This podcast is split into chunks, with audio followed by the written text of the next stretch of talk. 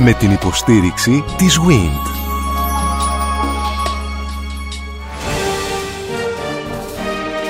Γνωρίζοντας την ιστορία μας. Η ελληνική διατροφή από την προϊστορία μέχρι σήμερα. Μια σειρά ραδιοφωνικών ντοκιμαντέρ στον Sky 100,3. Καλημέρα σας, ακροάτριες και ακροατές του ΣΚΑ 100,3. Συνεχίζουμε την αφήγηση της ιστορίας της ελληνικής διατροφής. Τώρα θα συνεχίσουμε στην Οθωμανική πια περίοδο, όταν δηλαδή η ελληνική επικράτεια κατακτάται από την Οθωμανική Αυτοκρατορία. Θα δούμε επίσης και την περίοδο της ενωτοκρατίας για ορισμένα τμήματα της πατρίδας μας και θα φτάσουμε έως την αρχή της επαναστάσεως των Ελλήνων αφού ρίξουμε και μια ματιά και σε εκείνη την πολύ δύσκολη περίοδο που δεν ετίθετο θέμα διατροφής. Οι καλεσμένοι μας σε αυτόν τον κύκλο των εκπομπών που αφορούν στην νεοελληνική ιστορία είναι η κυρία Ελένη Αγγελομάτη Τσουγκαράκη, έχει διατελέσει καθηγήτρια της ιστορίας του νεοελληνισμού στο τμήμα ιστορίας του Ιόνιου Πανεπιστημίου. Κυρία Αγγελομάτη Τσουγκαράκη, θα διανύσουμε όπως είπα και στον πρόλογο αυτή την περίοδο όπου αρχίζουμε από το 1453 από την άλωση της Κωνσταντινούπολεως. Θα ήθελα μια που είμαστε στην προβιομηχανική εποχή να μας πείτε ποιοι είναι εκείνοι οι παράγοντες από τους οποίους εξαρτάται τότε η διατροφή των ανθρώπων στα χρόνια αυτά που θα μας οδηγήσουν στην βιομηχανική επανάσταση. Όμως μεσολαβούν κοντά 400 χρόνια. Έχετε δίκιο. Είναι η πρώιμη νεότερη χρόνη και είναι μια εποχή στην οποία αρχίζουμε να έχουμε πολύ περισσότερες πηγές για να προσεγγίσουμε αυτά τα θέματα από ό,τι είχαμε στο παρελθόν για τις μεσονικές και τις αρχαίες κοινωνίες. Αλλά παρόλα αυτά βλέπουμε να υπάρχουν κάποια γενικά φαινόμενα τα οποία καθορίζουν τη διατροφή και την επιβίωση των ανθρώπων σε όλες αυτές τις περιόδους, τα οποία δεν αλλάζουν, διότι στο μακρό διάστημα της ιστορίας οι αλλαγές που επιτελούνται είναι πολύ μικρές. Οι επιταχυνόμενες αλλαγές που παρατηρούμε μετά τη βιομηχανική επανάσταση και πολύ περισσότερο σήμερα με την τεχνολογική επανάσταση είναι κάτι άγνωστο τις εποχές αυτές. Επομένως, λίγος πολύ τα ίδια φαινόμενα προσαρμοσμένα στις νεότερες κοινωνίες των πρώιμων νεότερων χρόνων. Αυτά θα σας παρουσιάσω και πρέπει να πούμε ότι για τις περιόδους που θα μιλήσουμε έχουμε πολύ περισσότερες πηγές από ό,τι έχουμε για το παρελθόν. Ωστόσο, θα δούμε ότι σε ορισμένα θέματα πηγάζουμε σε περισσότερες ή άλλου τύπου από ό,τι στην αρχαία ιστορία ή στη Βυζαντινή και σε άλλα θέματα έχουμε μια σχετική άγνοια ή γενικές γραμμές ξέρουμε αλλά όχι πολλές λεπτομέρειες. Τι επικαθορίζει την ζωή στην ελλαδική επικράτεια, κυρία Τσουγκαράκη, την περίοδο αυτή που την οποία συζητούμε; Κύριε Πορτοσάλτε, είναι δύσκολο να μιλήσουμε για ελληνική επικράτεια αυτή την εποχή. Έχουμε ξένες κυριαρχίες, έχουμε περιοχές οι οποίες καταλαμβάνονται, ανακαταλαμβάνονται. Επίσης, να συμπληρώσω, πολλές πληροφορίες έχουμε από περιοχές οι οποίες σήμερα δεν ανήκουν στην ελληνική επικράτεια. Παραδείγματος χάρη έχουμε αρκετά καλή γνώση για την Κωνσταντινούπολη, η οποία δεν ανήκει σήμερα στην επικράτεια και γι' αυτό για τους ακροατές μας θα πω ότι μιλάω για Οθωμανική Αυτοκρατορία γενικότερα. Ωραία, για τη Βαλκανική συνεπώς. Και για τη Βαλκανική. Να με συγχωρείτε τότε, ναι. εγώ προσπάθησα να πω γεωγραφικά αυτό που ορίζουμε σήμερα ελλαδική επικράτεια, αλλά έχετε ναι. δίκιο, θα Επειδή μιλήσετε θα για τα Βαλκανία. Και για σωστά, άλλα σωστά. πράγματα, γι' αυτό ήθελα να το διευκρινίσω. Λοιπόν, όπως διαχρονικά, το γεωγραφικό περιβάλλον και το κλίμα καθορίζουν τη δυνατότητα της τοπικής παραγωγής. Επομένως, για να διατραφούν οι άνθρωποι, είναι απαραίτητο να έχουμε κάποιο είδους παραγωγή. Τι σημαίνει τώρα νομίζω το καταλαβαίνουν οι ακροατές μας ότι το κλίμα του βορρά ή του νότου διαφέρει, η παραγωγή προϊόντων στο βορρά και στο νότο διαφέρει. Πολλές φορές στην ιστορία μιλάμε για τον πολιτισμό της ελιάς, τον πολιτισμό της νότιας Ευρώπης και τον πολιτισμό του βουτύρου που είναι ο πολιτισμός της βόρειας Ευρώπης αλλά έχουμε και μικρότερους γεωγραφικούς χώρους στους οποίους αλλάζει η παραγωγή. Παραδείγματος χάρη έχουμε τους ορεινούς όγκους, έχουμε τις πεδιάδες, έχουμε τα νησιά. Και πέρα από αυτά έχουμε τις κλιματικές αλλαγές. Που έχουν ευδιάκριτους διαχωρισμούς, κυρία Τσουγκαράκη. Δηλαδή το βουνό, η πεδιάδα και το νησί Έχουμε. αναφερόμαστε σε διαφορετική παραγωγή προϊόντων. Ναι, συνήθως διότι και το κλίμα και η γεωμορφολογία του εδάφους προκαθορίζει και τι παραγωγή θα έχει. Στους ορεινούς όγκους έχουμε κυρίως κτηνοτροφία. Στις πεδιάδες έχουμε κυρίως γεωργία. Με ομοιότητες μεταξύ βορρά και νότου. Ναι, σε κάποιο βαθμό βέβαια. Αλλά και το τοπικό κλίμα προκαθορίζει το είδος της παραγωγής και αργότερα βλέπουμε ότι και οι πολιτικές, οι κρατικές πλέον των φεουδαρχών των τοπικών προκαθορίζουν επίσης το είδος της παραγωγής. Μια που είμαστε στον πρόλογο ακόμη των δεδομένων Ναι. που θα μας αναλύσετε στη συνέχεια. Η οικονομία είναι κρατικίστικη όπως τα λέγαμε; Ναι, είναι. Γιατί κάτι είπατε περί φεουδαρχών. Ποια είναι η σχέση φεουδαρχίας με την κρατική διοίκηση; Χρησιμοποίησα τον όρο φεουδαρχία, ο οποίος δεν είναι και πολύ δόκιμος για αυτή την περίοδο. Θα έπρεπε να μιλάμε για τιμαριώτε, σπαχίδες ή τιμαριώτε στην Οθωμανική Αυτοκρατορία ή ένα είδος φεουδαρχίας στι περιοχές υπό βενετικό έλεγχο και παλιότερα βέβαια τις λατινοκρατούμενες από τους φράγκους περιοχές. Η γεωκτησία γενικότερα σε μεγάλο βαθμό προκαθορίζει και το είδος της παραγωγής διότι ο γεωκτήμων αυτός που έχει τον έλεγχο της γης μπορεί να αποφασίσει για το τι είδος παραγωγής θα έχει. Και πολύ αργότερα βλέπουμε, παραδείγματος χάρη, να ενισχύονται μονοκαλλιέργειες σε ορισμένες περιοχές, το οποίο μπορεί να βλάψει τον τοπικό πληθυσμό από άποψη μόνο καπνά, όπως κάνουν γύρω από τα Γιάννητσά σε εκείνη την περιοχή. Άρα πρέπει εκεί να εισαχθεί Και εκεί- προϊόν. Και εκεί πρέπει να εισαχθεί. Ή όταν γίνεται μονοκαλλιέργεια του μπαμπακιού γύρω από τις Σέρες, παραδείγματος χάρη, πάλι επηρεάζεται. Ή όταν οι Βενετοί θέλουν να ενισχύσουν την παραγωγή των σιτηρών σε σχέση με το, την παραγωγή του ίνου και του αμπελιού ή αργότερα να ενισχύσουν την α, καλλιέργεια της ελιάς για την ελαιοπαραγωγή. Ναι. Και πόσο μάλλον προκαθορίζεται. όταν καθίσταται δυσχερής η πρόσβαση των αγροτών που είναι στη μονοκαλλιέργεια στα τρόφιμα πια. Συμβαίνει αυτό; Βέβαια. Λόγω της γενικότερης Φυσικά. Βέβαια. δυσπραγίας οικονομικής που θα έχουν οι άνθρωποι αυτοί; Αλλά όπως όλες τις παλαιότερες περιοχές, η διατροφή του σε μεγάλο βαθμό βασίζεται, ιδίως του αγροτικού πληθυσμού βέβαια, στην αυτοκατανάλωση και στην δυνατότητα που του παρέχουν τα ίδια μέσα. Δηλαδή δεν έχουμε μια οικονομία της αγοράς. Επομένως δεν μπορεί να έχει εύκολα πρόσβαση στην αγορά ή έχει μερική πρόσβαση στην αγορά. Μερικός δηλαδή αγοράζει τα προϊόντα του. Μπορούν οι άνθρωποι σε αυτά τα χρόνια της Οθωμανικής κυριαρχίας να κάνουν εμπόριο από μία περιοχή προς την άλλη περιοχή; Μετακινούνται Ναι. οι πληθυσμοί; Μολονό ότι οι μεταφορές είναι δύσκολες και έχουν υψηλό κόστος και αυτό πολλές φορές επιβαρύνει υπέρμετρα την διάθεση του προϊόντος, οι τιμές ανεβαίνουν λόγω των μεταφορών και επίσης ήδη σήμερα ξέρουμε πόσο δύσκολες οι μεταφορές στα φορτηγά και το κόστος των μεταφοράς καυσίμων πώς επιβαρύνεται. Εκείνη την εποχή είναι ακόμη πιο δύσκολο. Οι χερσαίοι δρόμοι είναι πολύ δύσκολοι και στους πρώιμους χρόνους γίνεται κυρίως η μεταφορά με πλοία και εκεί μπαίνει ο παράγων καιρός, αύξηση των μεταφορικών και όλα αυτά όπως αντιλαμβάνεστε. Δεν δώσαμε περισσότερες πληροφορίες στον χαρακτήρα της οικονομίας. Απλώς εγώ σας έκανα το ερώτημα αν είναι κρατικίστικη και, και κάπου εκεί έβαλα μέσα τη φεουδορχία Ναι. και Ναι, ναι. ευλοξοδρομήσαμε. Είναι, ποιο είναι το μοντέλο της οικονομίας; Το μοντέλο της οικονομίας δεν είναι, ε, υπάρχουν ελεύθεροι γεωργοί, αλλά στην ουσία προσαρμόζονται και αυτοί στα δεδομένα της εποχής που επιβάλλει η κρατική εξουσία ή η περιραίουσα ατμόσφαιρα με τους περιορισμούς που έχει η περιοχή και το κλίμα στο οποίο ζουν και εργάζονται. Αλλά φυσικά βλέπουμε εναλλαγή προϊόντων, εναλλαγή καλλιεργιών, όχι πάντοτε, αλλά σε πολλές περιπτώσεις. Αν θέλετε αργότερα, μπορούμε να συζητήσουμε για κάποιο που είναι λιγότερο γνωστό στους μη ιστορικούς, παραδείγματος χάρη ότι υπήρχε καλλιέργεια ζάχαρης και στην Κρήτη και στην Κύπρο.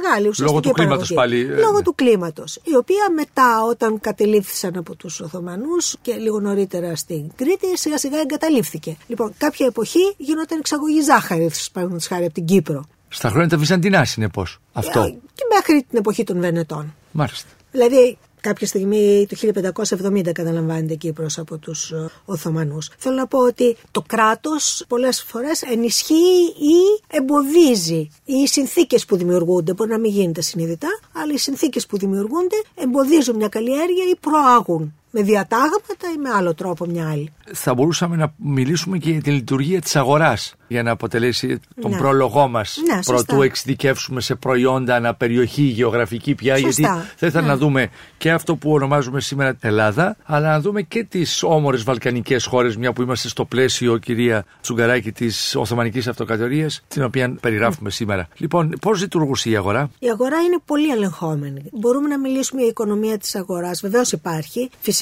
υπάρχει εμπόριο, φυσικά υπάρχει διακίνηση προϊόντων. αλλά η μεγάλη κίνηση της αγοράς είναι στον αστικό χώρο τη πόλη. Όσο μεγαλύτερη η πόλη, τόσο μεγαλύτερη η αγορά της και τόσο περισσότερο εκχρηματισμένη η οικονομία της. Δεν μπορούμε να έχουμε την ίδια κατάσταση, δηλαδή υπάρχουν μεγάλες διαφορές. Σήμερα σε ένα χωριό έχεις ε, χρηματισμένη οικονομία και στην αγορά άσχετα αν έχουν και κάποια δικά τους προϊόντα τότε το χρήμα ήταν πολύ δυσέβρετο ως μέσος της συναλλαγής. Ναι. Ήταν και ακριβό και δυσέβρετο. Και επομένως αυτό κυκλοφορεί κυρίως στις πόλεις που και εκεί εν μέρη μπορεί να υπάρχει μια αυτοκατανάλωση, να έχουν το περιβολάκι τους, να έχουν τις κότες τους, να έχουν κάποιο είδους μικρή παραγωγή για τα πολύ τους απαραίτητα. Αλλά οι μεγάλες πόλεις χρειάζονται εφοδιασμό, από εκεί γίνεται η μεγάλη διακίνηση των προϊόντων και αυτό επηρεάζει πάρα πολύ και την επάρκεια ή τη μη επάρκεια προϊόντων σε άλλες περιοχές. Αντιλαμβάνεστε ότι η έλλειψη βασικών προϊόντων διατροφής σε ένα αστικό χώρο δημιουργεί πολύ πιο έντονα προβλήματα για το κράτος. Στα χωριά λειτουργεί η ανταλλακτική οικονομία; Ναι, στο βαθμό που ξέρουμε, αλλά εκείνοι που έχουν να ανταλλάξουν, γιατί είναι πολλοί που δεν έχουν να ανταλλάξουν. Ναι. Πώς ζουν λοιπόν αυτοί που δεν έχουν να ανταλλάξουν, Πολύ φτωχά. Τι μαγειρεύουν αυτοί, Μια τέτοια οικογένεια, αν μαγειρεύει. Ε; Αν μαγειρεύουν. Είμαστε χρονικά στον 15ο αιώνα, 16ο αιώνα, 17ο και 18ο. Και μέχρι τις αρχές της Επανάστασης. Οι συνθήκες αυτά τα 400 τόσα χρόνια είναι, είναι μένουν, ίδιες, ή ίδιες. αλλάζουν τοπικά ή με αργούς ρυθμούς. Έχουμε στρώματα της κοινωνίας, ε, στα οποία οι άνθρωποι είναι πάρα πολύ φτωχοί, είναι στα όρια του δουλοπάρικου. Μα υπήρχαν δουλοπάρικοι. Δουλε... Ναι. Στη δούλεψη του γεωκτήμονα. Ναι, και αργότερα έχουμε τα τσιφλίκια που επίσης είναι μια μορφή δουλοπαρικίας. Παρόμοια είναι και εκεί. Αυτοί δεν αμείβονται οι άνθρωποι, δουλεύουν στη γη. Με τα βία επιβιώνουν. Ζουν στα όρια της επιβίωσης. Τους μοιράζει λίγο σιτάρι, ας πούμε, και κάνουν ε, ένα ψωμί. Κρατάνε ε, στους όρους της παραγωγής, τους επιτρέπεται να κρατήσουν ένα ορισμένο ποσό. Δηλαδή εξαρτάται αν είναι ελεύθερος γεωργός. Α πούμε, αυτός που είναι στο τσιφλίκι είναι σε πολύ χειρότερη θέση, διότι εκεί προκαθορίζονται τα πάντα από τον ε, γεωκτήμονα, ο οποίος θα του δώσει και το σπόρο και το ζώο για να καλλιεργήσει. Πολλές φορές δεν έχουν ζώα να καλλιεργήσουν, πολλές φορές δεν έχουν καν τα απαιτούμενα γεωργικά εργαλεία, τα οποία παρέχονται από το γεωκτήμονα. Αυτές οι συνθήκες είναι οι ίδιες Φερρυπίν στη σημερινή Βουλγαρία, πάντα υπόθωμα και αυτοκρατορία, στη σημερινή Σερβία και στην Νότια Βαλκανική επικρατούν τα ίδια δεδομένα. Παρόμοια. παρόμοια. Βέβαια πρέπει να πούμε ότι υπάρχουν περιοχές οι οποίες είναι πολύ έφορες, η λεγόμενη Βλαχία και Μολδαβία, δηλαδή η σημερινή Ρουμανία και Μολδαβία, ήταν περιοχές ιστοπαραγωγές και εκεί υπήρχαν τεράστια προβλήματα από τους δουλοπα... στους δουλοπάρικους και μεγάλη φτώχεια και πείνα μπορούσε να πέσει και αφορία και λιμός και όλα αυτά. Ε, αλλά ήταν και πλούσιες περιοχές. Όταν πάμε σε περιοχές όπως είναι η Μάνη, η οποία δεν έχει και δυνατότητα παραγωγής, καλλιεργείται όσο μπορούν πιο καλά αλλά είναι μια φτωχή περιοχή. Ή ένα νησί των κυκλάδων. Πόση δυνατότητα παραγωγής μπορεί να έχει σε αυτό το έδαφος; Παραδείγματος χάρη στη Μάνη δεν τους μένει τίποτα από την ελιά και το λάδι η κυρία Τσουγκαράκη. Τους το παίρνει όλο ο γεωκτήμονα. Ε, δεν ισχύει αυτό στη Μάνη γιατί δεν, η Μάνη είναι μια αυτόνομη περιοχή μέχρι το τέλος του 18ου, αρχές του 19ου αιώνα αλλά είναι μια πολύ φτωχή περιοχή καλλιεργείται, είναι λένε οι περιηγητές ότι είναι ένα από τα πιο πυκνά καλλιεργημένα μέρη της Ελλάδας, της σημερινής Ελλάδας. Ωστόσο είναι βραχώδης περιοχή. Δεν έχει δυνατότητα εξαιρετικής παραγωγής. Έχει καλά προϊόντα λένε, αλλά όχι μεγάλη επάρκεια. Μα ούτε τα επτάνησα έχουν επάρκεια. Δημητριακών παραδείγματος χάρη. Η παραγωγή δημητριακών στα επτάνησα επαρκεί για τρεις ή τέσσερις μήνες δεν έχουν δυνατότητα που είναι το κύριο προϊόν που χρειάζεται για την επιβίωσή τους. Χρειάζονται δημητριακά. Οι άνθρωποι φεύγουν, δουλεύουν απέναντι στην κεντρική Ελλάδα, είτε στην Πελοπόννησο, είτε στη Ρούμελη, είτε στην Ήπειρο, ως αγροτικοί εργάτες, για να φέρουν πίσω, πληρώνονται σε είδος τις περισσότερες φορές, για να φέρουν πίσω ε, δημητριακά για να μπορούν να ζήσουν. Και πολλές φορές το κράτος, δηλαδή η Βενετία φροντίζει να έχει, θα πρέπει να το πούμε αυτό, ότι η έλλειψη δημητριακών και εφοδιασμού για το κράτος, για τις ανάγκες του στρατού καταρχήν, του ναυτικού κατά δεύτερο λόγο, αλλά επίσης και για τον εφοδιασμό των μεγάλων πόλεων. Οπότε η έλλειψη μπορεί να δημιουργήσει στάσεις, εξεγέρσεις, επαναστάσεις, οτιδήποτε κάνει τα κράτη, τόσο την Οθωμανική Αυτοκρατορία όσο και τη Βενετία, να έχουν τεράστιες ταποθήκες σε διάφορα μέρη και να φροντίζουν συγκεκριμένα για τον εφοδιασμό των πόλων. Και όταν τα πράγματα ξεφύγουν, να φροντίσουν να κάνουν εισαγωγές. Δηλαδή, είναι μια ελεγχόμενη, προσπάθεια ελεγχόμενης κρίσης διατροφής στις πόλεις και προσπαθεί το κράτος να έχει αυτό το πράγμα. Σε αντιδιαστολή η Οθωμανική Αυτοκρατορία απέναντι τι κάνει; Η Οθωμανική Αυτοκρατορία έχει μια τεράστια γραφειοκρατία και οργανωμένη και γι' αυτό ξέρουμε πολλά πράγματα μέσω των νόμων που υπάρχουν και των κανονισμών της αγοράς. Και έτσι ερμηνεύεται την καθημερινότητα μέσω των νόμων. Και έτσι καταλαβαίνουμε μέσω των νόμων τι απαγορεύουν, τι, δηλαδή υπάρχουν διατάξεις και από αυτές μαθαίνουμε πάρα πολλά πράγματα. Ακόμη και αγορανομικές, ας πούμε, διατάξεις. Πάρα πολλές. Και μόνο αυτό θα μπορούσε να κρατήσει μια εκπομπή, κύριε Σάλτε, να δούμε πώς ρυθμίζεται η αγορά σε κάθε προϊόν. Με τιμές που αλλάζουν, με μονοπόλια κτλ. Είναι μια πολύ οργανωμένη κοινωνία. Συνθήκες υγιεινής, μια που μιλάμε για διακίνηση τροφίμων. Στην αγορά μέσα, γιατί ξέρουμε αγορονομικού κανονισμούς στην Κωνσταντινούπολη, είναι πάρα πολύ συγκεκριμένη. Πώς θα πλένονται, πώς θα ψήνονται, τι θα βάζουν μέσα, πόσο θα είναι καλά ψημένο, τι είδος κρέας θα βάλουν με μεγάλη λεπτομέρεια. Το δεν σημαίνει ότι δεν τα παρέβαιναν αυτά. Τα παρέβαιναν. Υπήρχαν νόμοι, υπήρχαν κανονισμοί και υπήρχαν και έλεγχοι. Λοιπόν, μιλάμε τώρα για μία περίοδο στη Βαλκανική κυριαρχία Οθωμανική Αυτοκρατορία και έχουμε μεγάλες πόλεις όπως την Κωνσταντινούπολη που είναι η πρωτεύουσα, τη Αυτοκρατορία την οποία πρωτεύουσα έχουμε δει και προηγούμενες εκπομπές και επί Βυζαντίου σειραίουν όλα τα προϊόντα από τις κατακτημένες χώρες, έτσι δεν είναι; Κοιτάξτε, οι εισαγωγές κάνουν από παντού και από την Ευρώπη κατά διαστήματα κτλ. Μπορούμε να τα πούμε αυτά ίσως σε μερικά βασικά προϊόντα. Δεν σημαίνει ότι μεταφέρονται όλα τα προϊόντα. Εκείνο που μεταφέρεται, υπάρχει ένα νομικό πλαίσιο, μεταφέρονται καταρχήν η παραγωγή των σιτηρών. Γιατί το πρώτο πράγμα είναι να εξασφαλιστεί μια επάρκεια σιτηρών και δημητριακών για τις πόλεις τις μεγάλες. Υπάρχουν ορισμένα άλλα πράγματα, άλλα απολύτως χρήσιμα και άλλα που δεν θα το περίμενε κανείς. Ξέρω εγώ, το μαστίχι της Χίου είναι μονοπόλιο, το παίρνουν όλο για το χαρέμι, για το Σουλτάνο. Και ό,τι μείνει το πουλάνε. Αλλά υπάρχει πρόνοια για το λάδι, υπάρχει πρόνοια για το ρύζι, δηλαδή για βασικά προϊόντα της διατροφής φροντίζει να γίνει μια συγκέντρωση, όπως θα λέγαμε εμείς σήμερα. Είπατε ότι μαζεύουν, ας πούμε, το αλεύρι και πηγαίνει ο κόσμος, ο κάτοικος της Κωνσταντινούπολης σε συγκεκριμένο παντοπολείο και αγοράζει αλεύρι. Ναι. Έτσι είναι. Αλλά γίνεται ναι. εισαγωγή σύτου, υπάρχουν πολύ οργανωμένες περιοχές οι οποίες έρχονται. Ναι. Θα έπρεπε ίσως να πούμε αρχικά, γιατί δεν νομίζω ότι το ξέρει το ευρύ κοινό, ότι και στο Βυζάντιο και στη Δύση με όλη αυτή την εποχή και στην Οθωμανική Αυτοκρατορία το εμπόριο κινείται μέσω συντεχνιών. Και οι τεχνίτες όλοι και οι έμποροι όλοι με πολύ υψηλή εξειδίκευση. Δηλαδή αυτοί που βάφαν με κόκκινο χρώμα είχαν άλλη συντεχνία, αυτοί που έκαναν ξέρω εγώ τα ψητά ήταν άλλη συντεχνία και αυτοί που έκαναν τις πατσές ή τα ποδαράκια ήταν άλλη συντεχνία. Υπήρχε δηλαδή πολύ υψηλή εξειδίκευση στα επαγγέλματα και η αγορά κινείται μέσω των συντεχνιών. Και οι συντεχνίες είχαν και λόγο στην εξασφάλιση των προϊόντων και στη τιμή των προϊόντων διότι είχαν τη δυνατότητα να προαγοράσουν, προαγόραζαν οι συντεχνίες για να μπορούν να δώσουν, χοντρικά δηλαδή αγόραζαν, για να μοιράσουν στα μέλη τους και από εκεί και ύστερα περνούσε στην άλλη κατανάλωση. Υπήρχαν πολύ οργανωμένες αγορές, δεν ήταν δηλαδή κάτι χήμα όπως θα λέγαμε.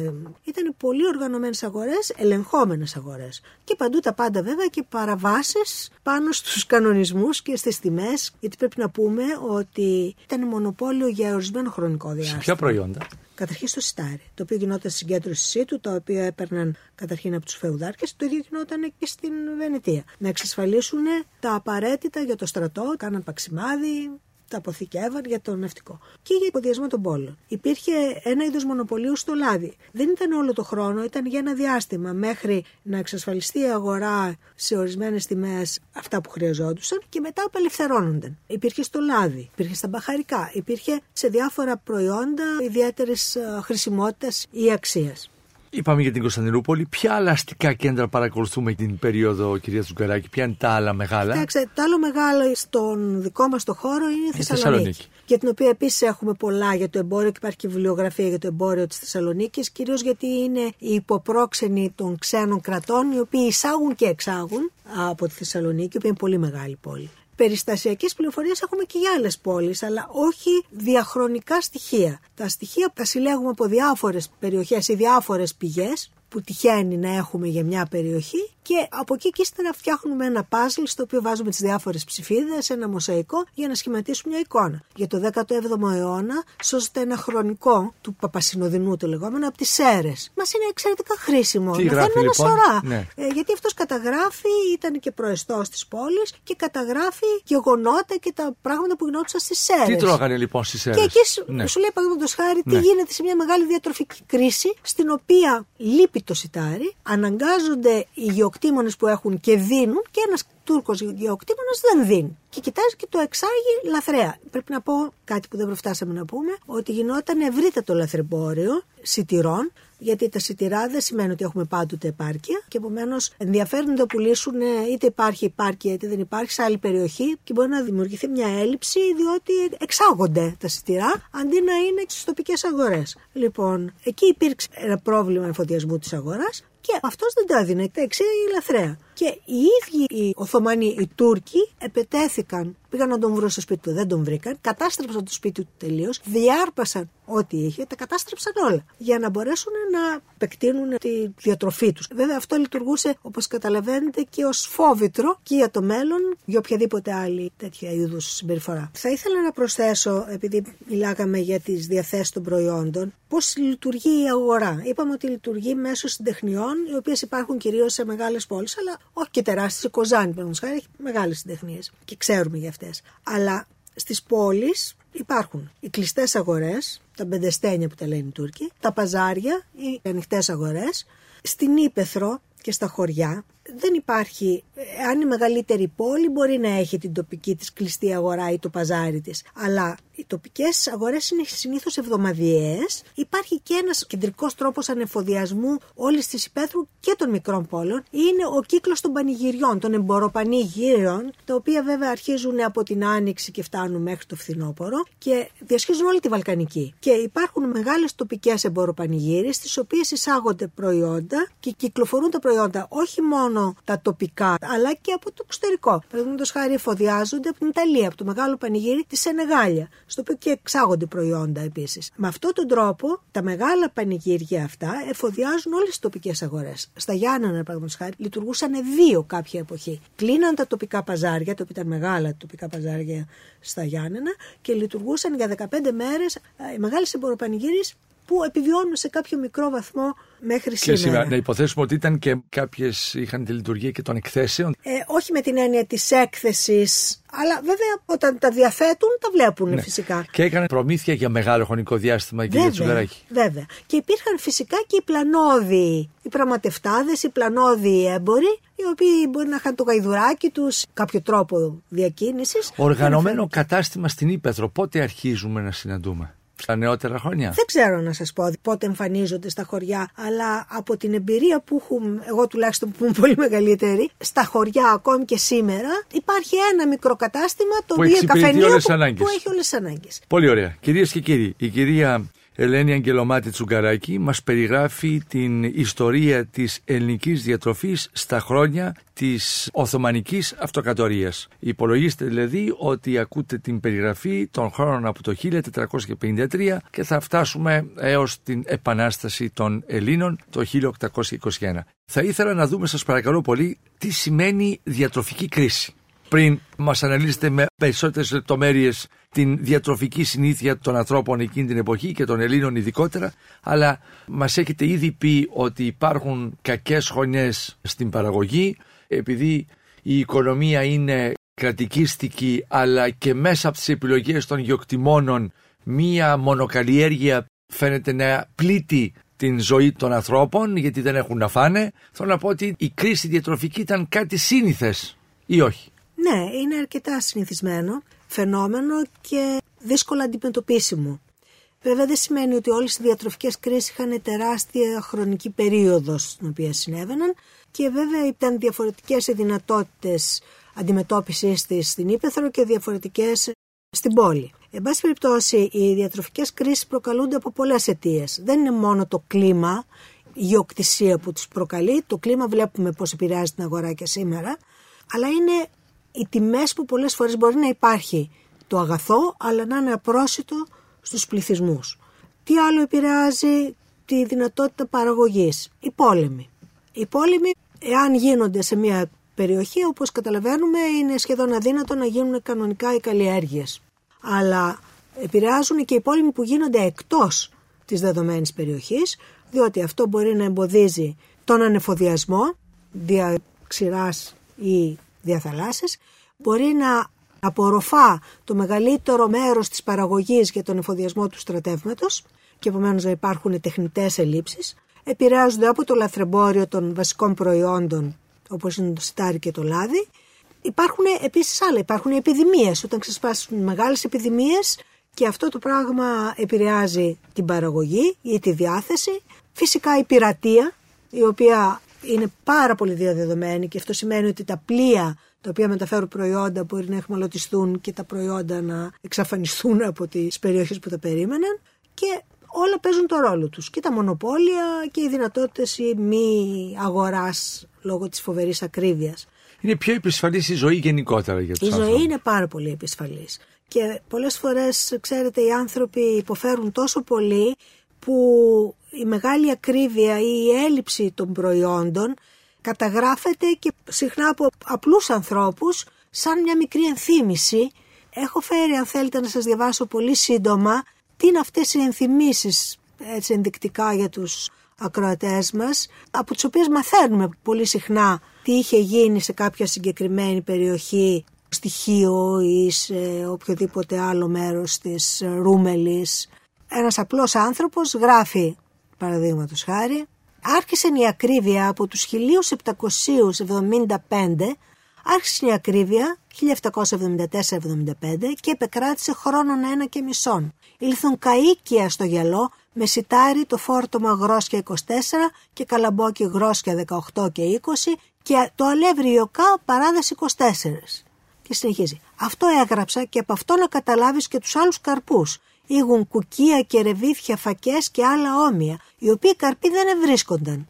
Τα ρεβίθια τα άλεθαν και τα έκαμαν αλεύρι. Τα κουκιά τα ετάγιζαν τα πρόβατα, σφοδρού χειμώνος γενομένου και πάλι νεψόφισαν.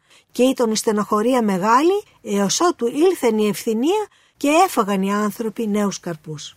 Μέχρι ο χρονογράφος μπορεί να κάνει και ένα ποίημα Τουλάχιστον εδώ, με αυτή η δύσκολη περίοδος, κράτησε 1,5 χρόνο. χρόνο. Μπορεί να είναι σε άλλες περιόδους πολύ πιο μικρό ή να είναι αρκετά μεγάλο διάστημα. Και σε αυτήν την περίοδο, κυρία Τσουκαράκη, δεν είχαν πρόσβαση ούτε στα στοιχειώδη; Όχι, μπορεί να τρέφονταν με φύλλα, με καρπούς. Υπάρχει μία ενθύμηση, αποτυχίο είναι αυτή νομίζω, αν θυμάμαι καλά, που λέει, περιγράφει για έναν χωρικό, ο οποίος είχε πάει σε μια πόλη τοπική εκεί και είχε βρει από φούρνο και αγοράσει δύο ψωμιά. Ποιος ξέρει πόσο είχε βρει τα χρήματα και στο γυρισμό ένας Τούρκος τον συνάντησε Πίναγαν και εκείνοι, μπορεί να μην είχαν και εκείνοι. Και του τα πήρε. Και του ζήτησε να του πάρει το ένα ψωμί. Αρνήθηκε όμως αυτός γιατί είχε παιδιά και ο Τούρκος πήρε το ψωμί και τον σκότωσε. Μετά βέβαια συνέλαβαν τον Τούρκο. Αλλά θέλω να σας πω, μπορούσε να σκοτωθεί ένας άνθρωπος Για ένα ψωμί. Υπήρχε λοιπόν πάρα πολύ μεγάλη φτώχεια και ανέχεια και μερικές φορές αναφέρονται και θάνατοι από πείνα. Δεν είναι πάρα πολύ συχνοί, αλλά εν πάση περιπτώσει ενίοτε αναφέρονται και θάνατοι από πείνα. Αυτό τώρα θα μπορούσε να συμβεί οπουδήποτε στην επικράτεια της Οθωμανικής Αυτοκρατορίας. Έχουμε τέτοιες περιπτώσεις που ξέρουμε και από την Κρήτη, έχουμε και από την Κέρκυρα και αυτό το πράγμα βέβαια μακροπρόθεσμα έχει επιπτώσεις στην υγεία των ανθρώπων. Διότι μπορεί να μην πεθάνουν άμεσα, αλλά τρέφονται ελλειπώς. Δεν έχουν αρκετές πρωτεΐνες και τους νέους ανθρώπους ξέρουμε από την κατοχή. Μπορεί να μην πεθάνουν πολλοί άνθρωποι, αλλά πόσα προβλήματα υπήρξαν στη συνέχεια. Επίσης δεν γεννιόνται παιδιά και έτσι η διατροφική κρίση η οποία μπορεί να προκαλείται από όλους αυτούς τους παράγοντες που προαναφέραμε έχει και μακροχρόνιες επιπτώσεις οι οποίες σε συνδυασμό με τις δεδομένες ασθένειες της εποχής εκείνης η φυματίωση, οι άλλες επιδημίες πανόλης, η ελονοσία η οποία ταλάνιζε πάρα πολλά μέρη που είχαν έλλη και ήταν συνηθισμένο φαινόμενο να υπάρχουν έλλη ή καλλιέργεια οριζόντων που προκαλούν έτσι λιμνάζοντα ύδατα και κουνούπια και τέτοια.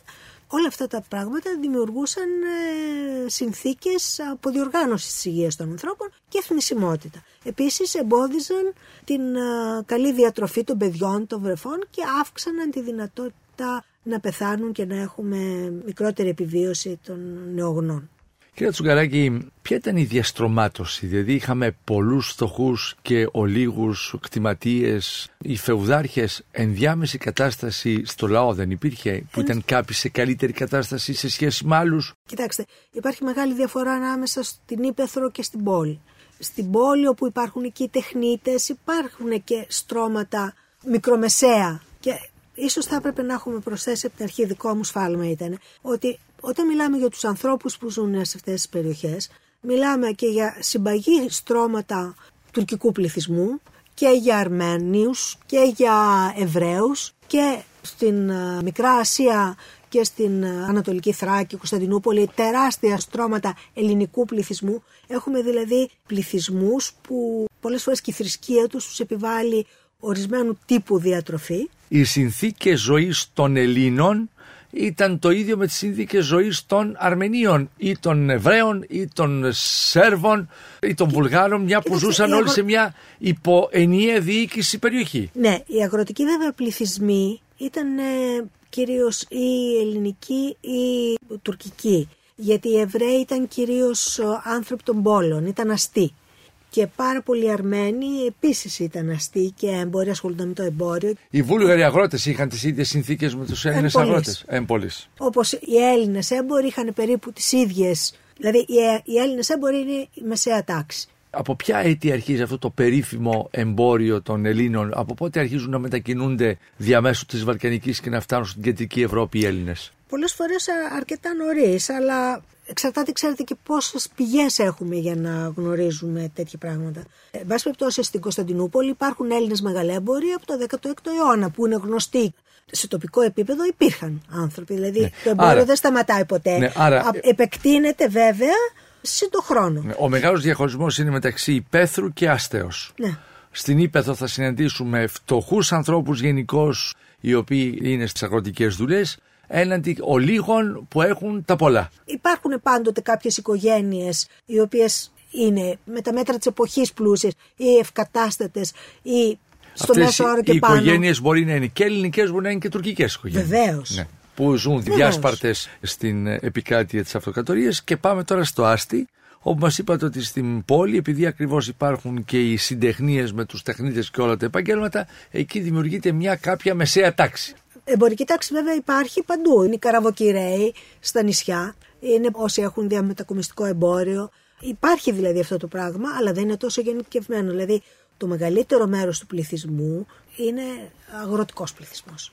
Έχουμε κάποιους υπολογισμούς γιατί δεν είναι επιστημονικού τύπου οι όποιες απογραφές γίνονται, αλλά ο πληθυσμός είναι κυρίως αγροτικός. Μια που είπατε για νησιά τώρα προηγουμένως, ή το ανέκαθεν η αξία του ψαριού μεγάλη στον τόπο μας, κυρία Τσακαράκη. Υπήρχε άφθονο ψάρι, αλλά υπήρχε και στο ψάρι όπως και σε όλα μια διαβάθμιση. Το μικρό ψάρι, το κοινότατο, η σαρδέλα που ήταν κυρίως ψάρι που τρώγαν, ήταν αυτή. Υπήρχε ψάρι για το λαό.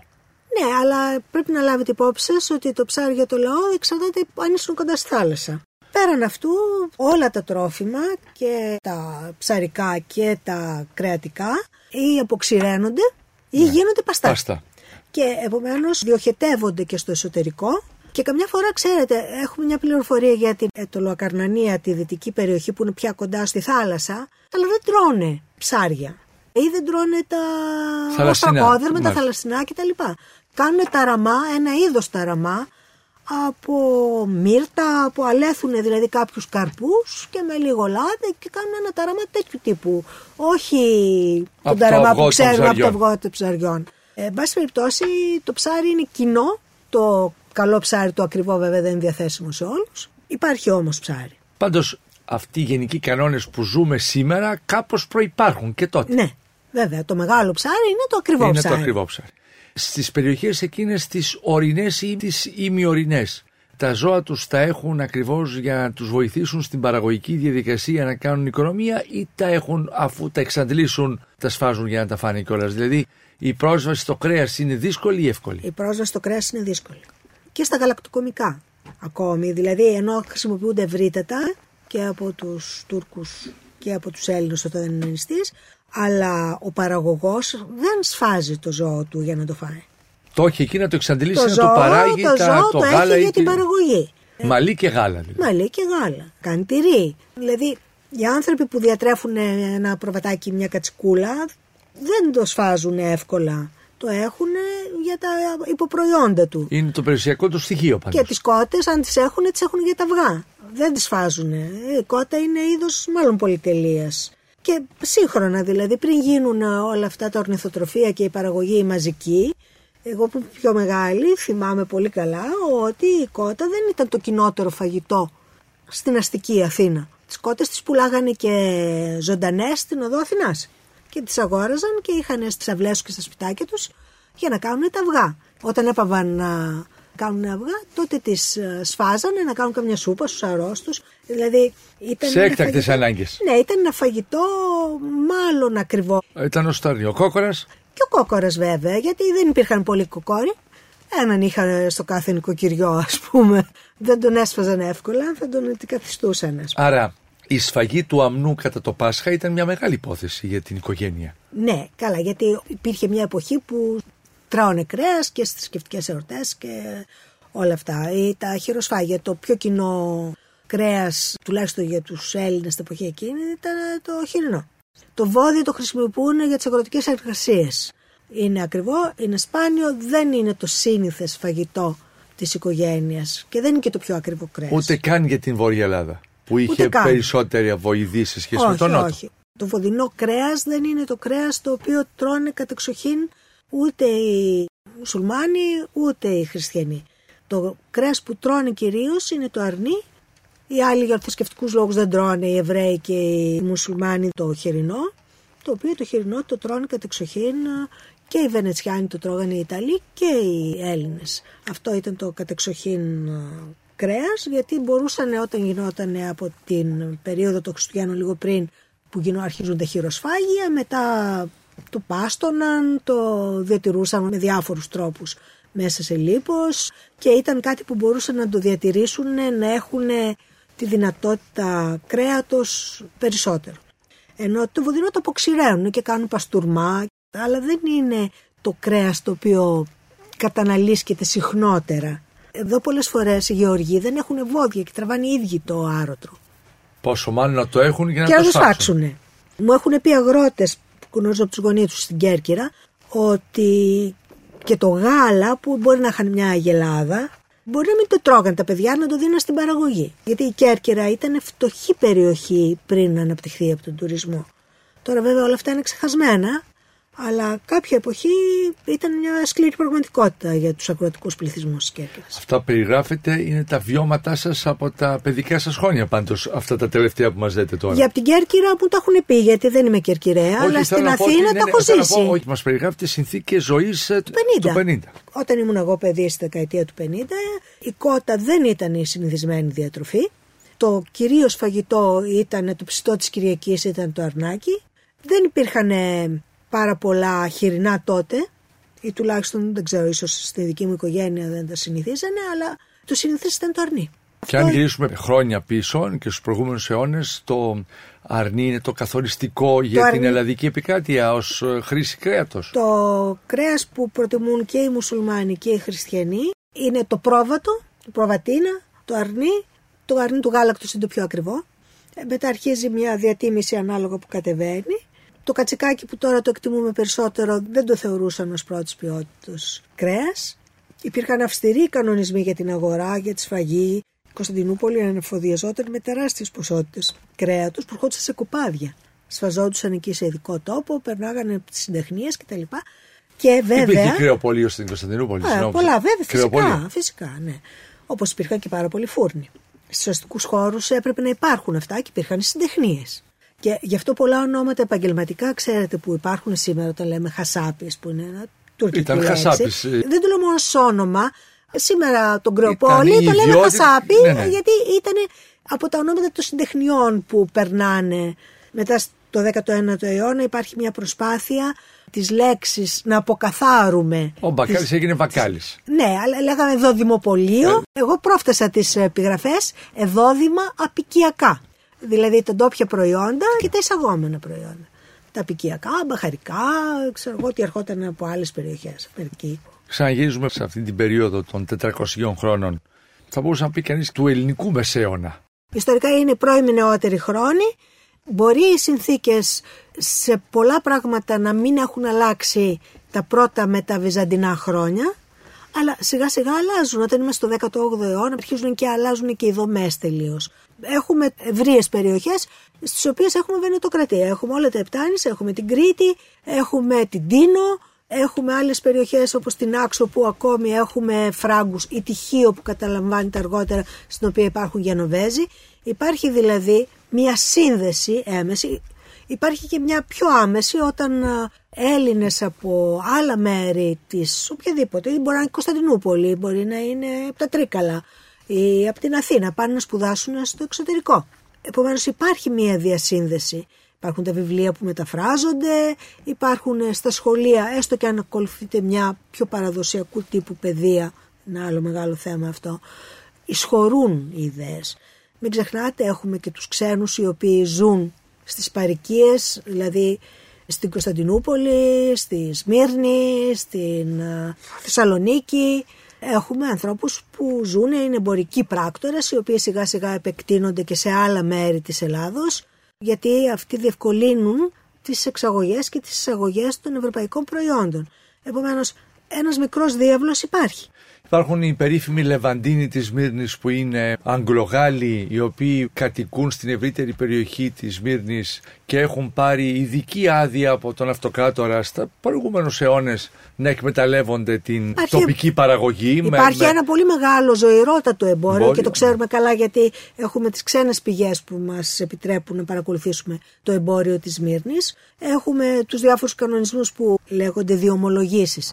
Είναι διμερείς συμφωνίες που δίνουν προνόμια εμπορικά σε διάφορες λαούς της Ευρώπης. Επομένως υπάρχει ένας διάβλος και σιγά σιγά το αυξανόμενο εμπόριο και το ναυτικό, η διακίνηση με τα πλοία. Επομένως υπάρχει, δεν διακόπτεται ποτέ μία επαφή με την Ευρώπη, απλώς αυξάνει όσο περνά τα χρόνια. Ναι. Στην περίοδο την προεπαναστατική υπήρξαν και περίοδοι στις οποίες οι Έλληνες έζησαν καλά κομμάτια του πληθυσμού είχαν στιγμές που ζούσαν καλά. Έτσι, δεν είναι. Υπήρχαν τάξεις, δεν ήταν ευρείε τάξεις. Προφανώς, ναι, προφανώς, αλλά ναι. υπήρξαν ναι. τάξεις οι οποίες ζούσαν πολύ καλύτερα, βέβαια με τρομερή ανασφάλεια. Δηλαδή, σε αυτή την εποχή, από τους φαναριώτε, παραδείγματος χάρη, οι ηγεμόνες της Μολδοβλαχίας, πόσοι από αυτούς αποκεφαλίστηκαν. Το ότι ήταν οι φαναριώτε δίπλα στην υψηλή πύλη και ήταν οι δραγουμάνοι και οι εκπρόσωποι και οι μεταφραστές και οι διπλωμάτες, δεν σημαίνει ότι σε μια στροφή ενός αυτοκράτορα δεν ξεπετάγονταν και, στον ίδιο, ναι, γιατί παραμικρή ναι. αφορμή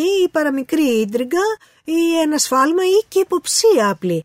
Βέβαια αυτό ίσχυε για όλους, αλλά θέλω να πω ότι και οι άρχουσες κατά κάποιο τρόπο ελληνικές ή ελληνικής καταγωγής τάξης βεβαίως είχαν ένα καλύτερο επίπεδο διαβίωσης αλλά υπόκειτος στον ίδιο κίνδυνο στους ίδιους κινδύνους με τους άλλους, και είχαν την ίδια ανασφάλεια. Σας ευχαριστώ πολύ κυρία Ελένη Αγγελομάτη Τσουγκαράκη για την παρουσία σας. Γεια σας. Εάν σας άρεσε το ραδιοφωνικό ντοκιμαντέρ που μόλις ακούσατε, μπείτε στο sky.gr κάθετος podcast και γίνετε συνδρομητής. Περιμένουμε όμως και τα σχόλιά σας ή ακόμα καλύτερα την κριτική σας στα iTunes. Η δική σας κριτική στα iTunes θα βοηθήσει και άλλους Έλληνες σε όλο τον κόσμο να ανακαλύψουν τα νέα podcast του Sky και να γνωρίσουν την ιστορία μας. Κυρίες και κύριοι, γεια σας. Για την εκπομπή συνεργάστηκαν Παρουσίαση Άρης Πορτοσάλτε Παραγωγή Τζένι Πουπουλίδου Επιμέλεια εκπομπής Αθανασία Χατζή. Η ηχογράφηση και η τεχνική επεξεργασία έγινε από τους ηχολήπτες του Sky 100,3 Με την υποστήριξη της WIND